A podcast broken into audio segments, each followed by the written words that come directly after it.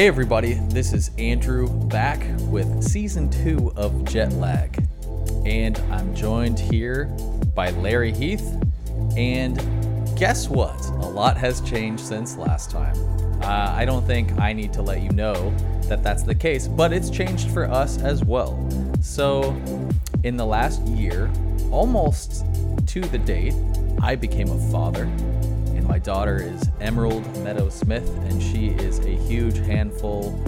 She's beautiful and crazy, and it comes with all the ups and downs of, of being a parent, but that has consumed my last year.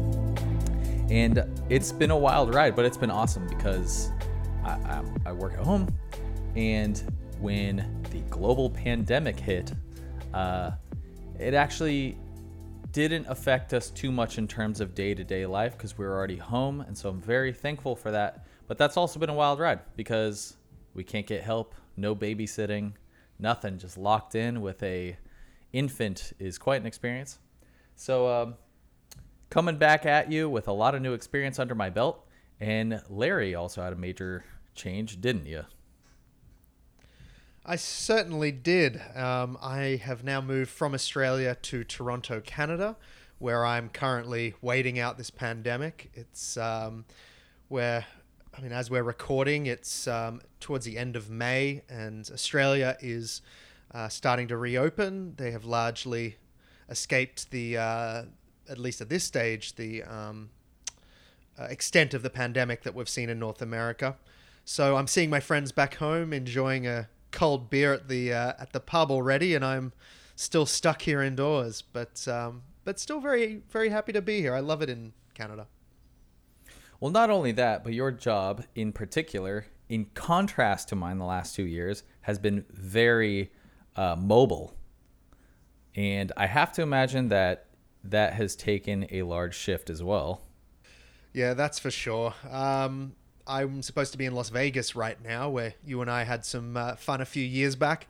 Um, the um, yeah, I was I think I was going to be seeing Aerosmith tonight. Um, there was a big travel conference called IPW uh, happening this weekend, and uh, but nope, I'm here in Toronto, and uh, look, first world problems in that respect. I've got my health and my family's well, and um, I think we can both say that. So Yep. If our biggest complaint is not being at the pub with our friends, then stuff's still pretty all right.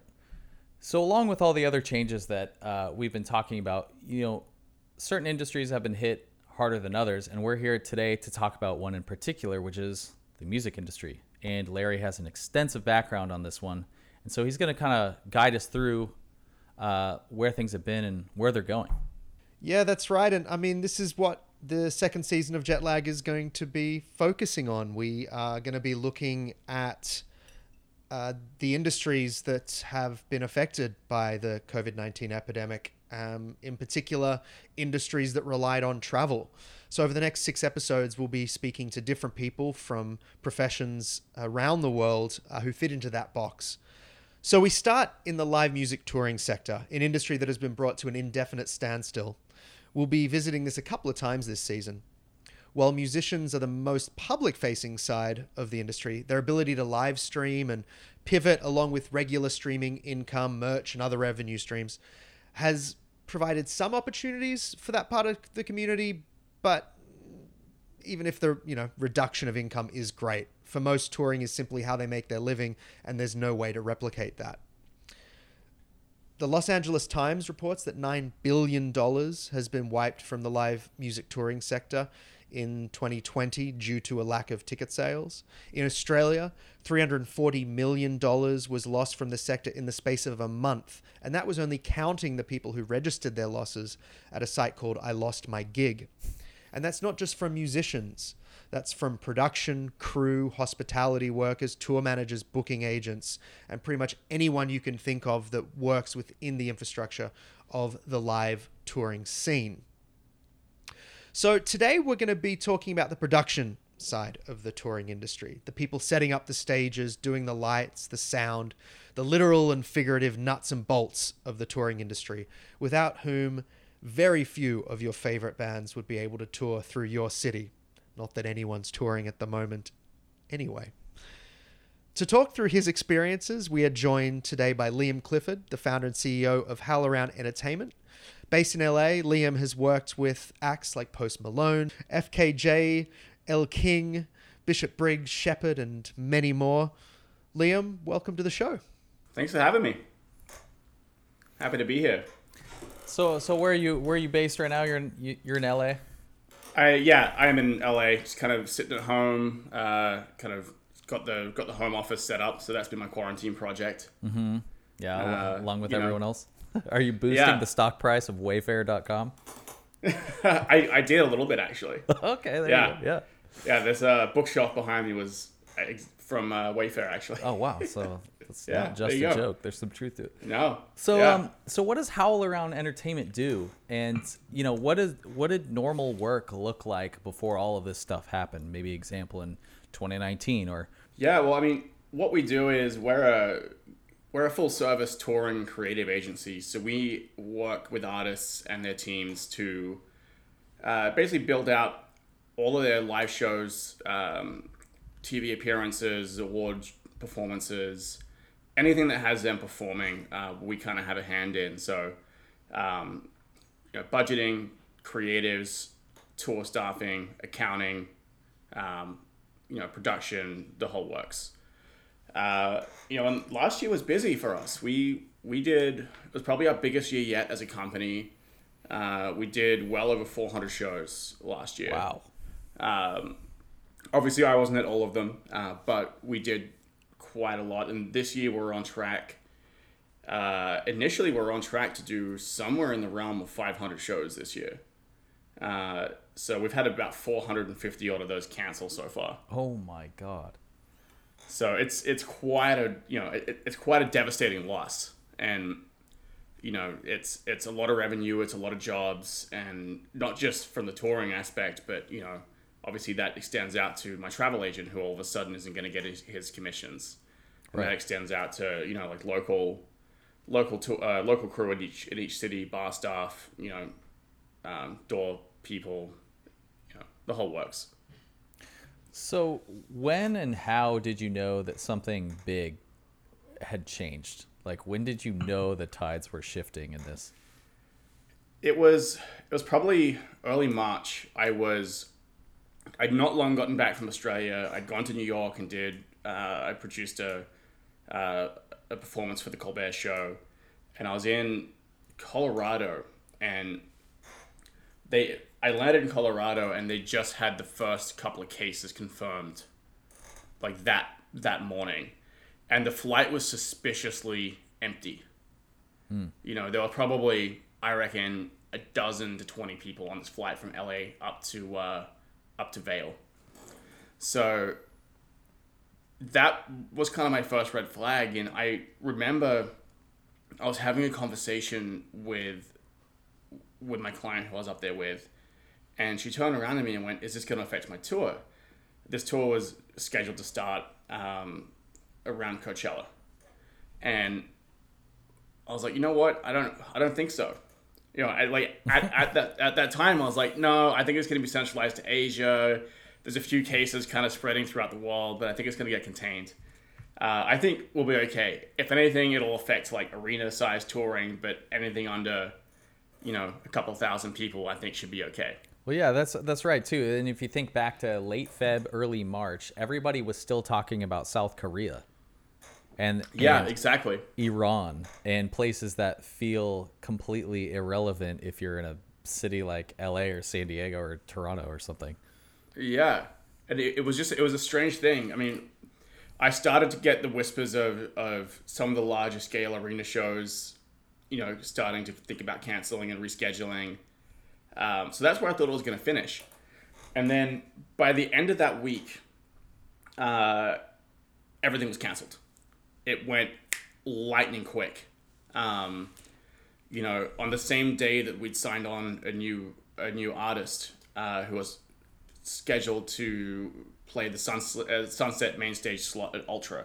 Wow. So they confirmed us to come in and handle the touring for the year, and then that came in. That call came in, in in the morning, and then that afternoon we got a phone call saying Ultra was canceled. Um, And do you think do you think quick. this is because you're doing large scale events for huge companies who have, you know, obviously the most people to take care of and the most to lose. But did that hit smaller shows and smaller venues just as quick?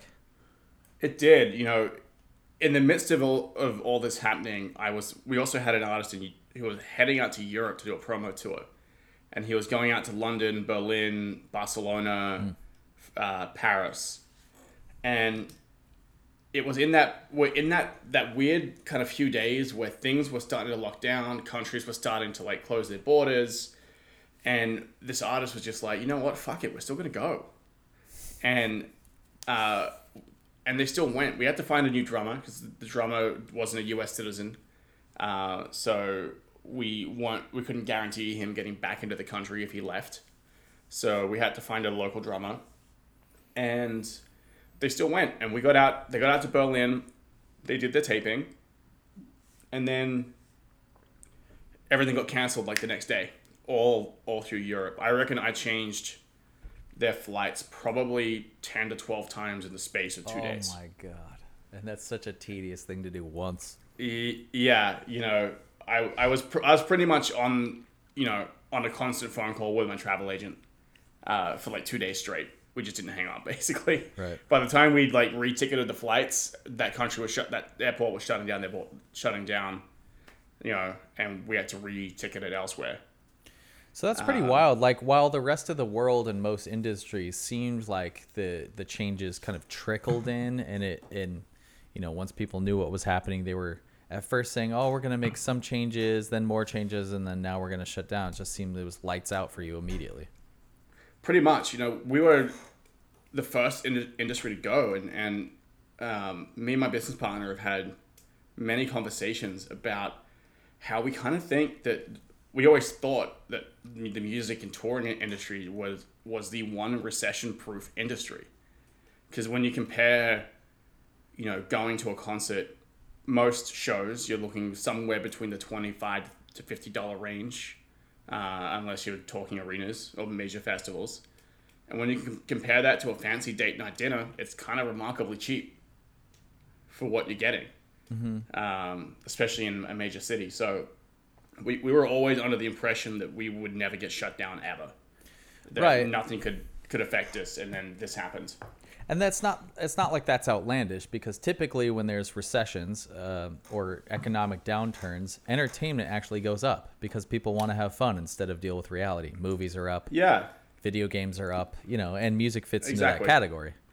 But yeah, with, we kind of offer uh, like a escape from reality, even though it's only yeah. for a couple of hours.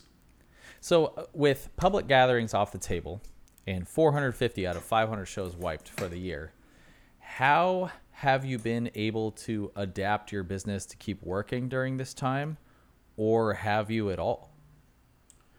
We we pivoted to producing live streams and and trying to get artists out of their bedroom and out of their living room because um, you know when all this happened, we saw all these artists flood Instagram Live, Facebook Live, YouTube, mm-hmm. um, the whole lot, doing daily streams, daily uh, Q and A's, whatever they could do to stay connected and relevant, and that was great for like a couple of weeks, and then it just started to get stale and boring. So we've been trying to come up with creative ways that are that are CDC compliant uh, and local city compliant uh, to kind of get people into a space that looks good, that sounds good, where they can actually deliver a quality product.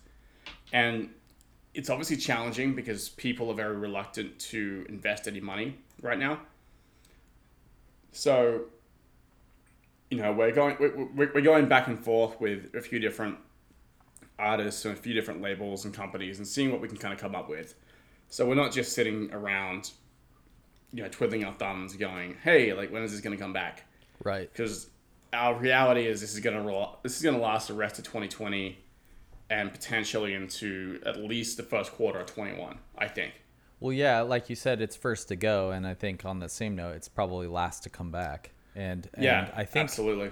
From what I've seen, is in the mu- music industry, at least, we were talking about live streaming. Uh, a few things come to mind first, and the first one I can think of is Insomniac the electronic label, going on Yep. tw- on Twitch, and they didn't just put some artists on a stream. Like their setup looks insane. They Yeah. are treating this as an investment moment. Now that that being said, they're a large company and their budget is probably spectacular, but um, but that said, they're still going for it, and it seems like they're almost spinning up a new arm of their company rather than just, you know, band aid on the wound. They're like, nah, this is a new opportunity. Exactly. And that's what we're trying to kind of get a lot of our clients and a lot of our friends at other companies and labels to kind of realize and go, hey, this is an opportunity to create, you know, a revenue stream and and a media side of things that hasn't really been a part of our strategy before. You know, live streaming, I mean, professional gamers have been making 1000000s out of live streaming and YouTube for years. And I think Twitch has always had that kind of, um, I guess, you know, public perception of it's kind of like nerdy gamer space. Right. And now is a, is a fantastic opportunity for that to change. And it, it's something that we're working on. Uh, I can't dive too much into it because we are actively in discussions with a few different people about trying to get something going here. But you know that that is what we're pivoting to. You know, and um, I would even say like TikTok is perfectly primed, YouTube is perfectly primed, uh, and they've got the resources to do it. And I'm, it's a little baffling to me how slow some people have been adapting. You know, Insomniac were great because they were like, "We're gonna do this tomorrow," and it was just done, and it was impressive. You know, um, but a lot of these other companies, that- I I feel are slow.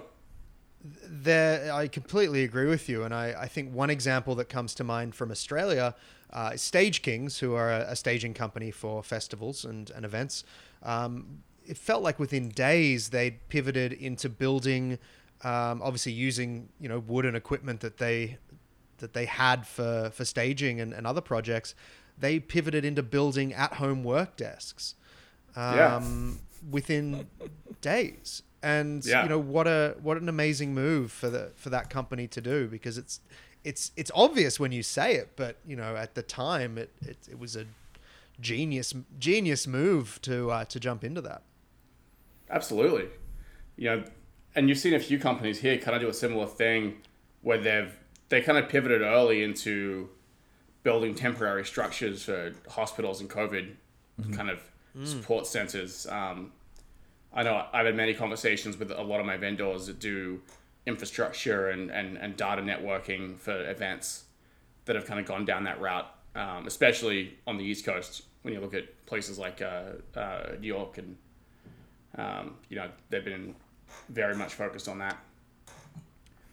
So the other question, and I guess this kind of leads into it, is how do you think this will permanently impact the industry and your business? And you know, one thing, one of my guesses is that seeing what we're seeing on streaming, for example, and Insomniac, like building a whole new branch of their business, that's going to be permanent for them. Um, and I see a few other labels doing that. Also, like the the hardcore band or the metal band Code Orange, they had their record release slated, and it got canceled two days before, and they had 48 hours. They set up a whole crew and live streamed their record release on Twitch to nobody in the audience, and Yeah. it ended up being really sick. Like they had the full backgrounds as a, you know being switched in over them playing multiple camera angles. They're going nuts. It's like full on mosh music and no one's there. But ch- chat on Twitch was going crazy. And I thought like why can't they do both, you know? Could could they do some digital shows now even when live shows are back on the table? And things like that, I, I feel like the rules are a little bit broken now where where maybe yes. And I know a lot of Yeah. things are driven by money, right? So you're not going to do something that's not profitable. But think of how much people pay for impressions in marketing. Mm-hmm. Is this not just a different cost for the same result? You know, th- so those are the questions I'm asking these days too. Yeah, I think you know when we're talking about about streaming and online content, you know, the, the music industry has always seen it as something that's kind of been given to people for free. Mm-hmm. You can go onto YouTube and, and, and look up any concert ever, any DVD. Right. It's all there, you know, and that's kind of where a lot of the pushback's been coming from. And I see it as an as an opportunity to really partner with brands. On this and and you know really get high dollar, high interaction brand um, activations in collaboration with artists and, and in collaboration with you know platforms like Twitch or TikTok or YouTube. So you know, but I, I definitely think it's it's it's changing, and I think it's a good thing. You know, we need to adapt to this. Um, I think we'll we'll start to see some ticketed streams starting to come out, pay per view like pay per view model kind of broadcasts, which I think is a great thing for us. It gives us some diversity Right. um, you know, and and the numbers are there to prove it. Um, what's the? Uh, I, I'm blanking on the name. The band from Boston. It's very Irish. Um, I don't know why I'm Dropkick blanking. Which one? Dropkick Murphy. Oh, Dropkick Dropkick, Murphys. okay, yeah. That's the one. They did their St. Patty's Day show and live streamed it and had 13 million viewers over the course of that show. Concurrent? Uh, not concurrent. O- o- over the over the course of the stream, they had 13 million. Still, that's Um, bonkers. It's it's massive, right? Yeah. And Wow. considering I think they normally do it at, at like the House of Blues. Uh, and I, I think tomorrow, uh, which is, you know, May 29th, so by the time this comes out, it will be done. Um, but they're doing a live stream in conjunction with Bruce Springsteen from the Diamond at Red Sox Stadium. Uh, at Red Sox Stadium. Wow. The first time in history that, that anybody has allowed an artist to play on the the actual Diamond. Um, it's going to be insane. So so what so I guess those are some of the positives, but you know, I've heard a lot of people liken this and I don't know if it's an appropriate uh you know, analogy, but they say, you know, this is the new 9/11 in the sense that before you could go to the airport, walk up to your gate and leave. After 9/11, take your shoes off, go through the scanners, take your computer out, all these rules, right? Yeah.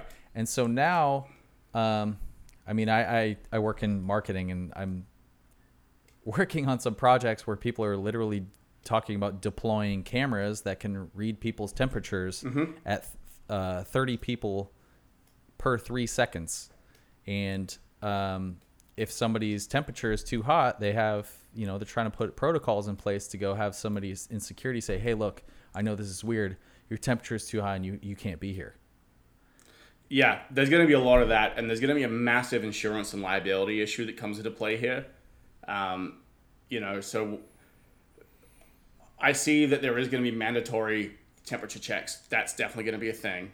Um, I feel like when you buy a ticket to any event now, there's going to be a clause in the terms and conditions that basically indemnifies everybody to say that if you get sick, you can't sue um, and that nobody is liable for that.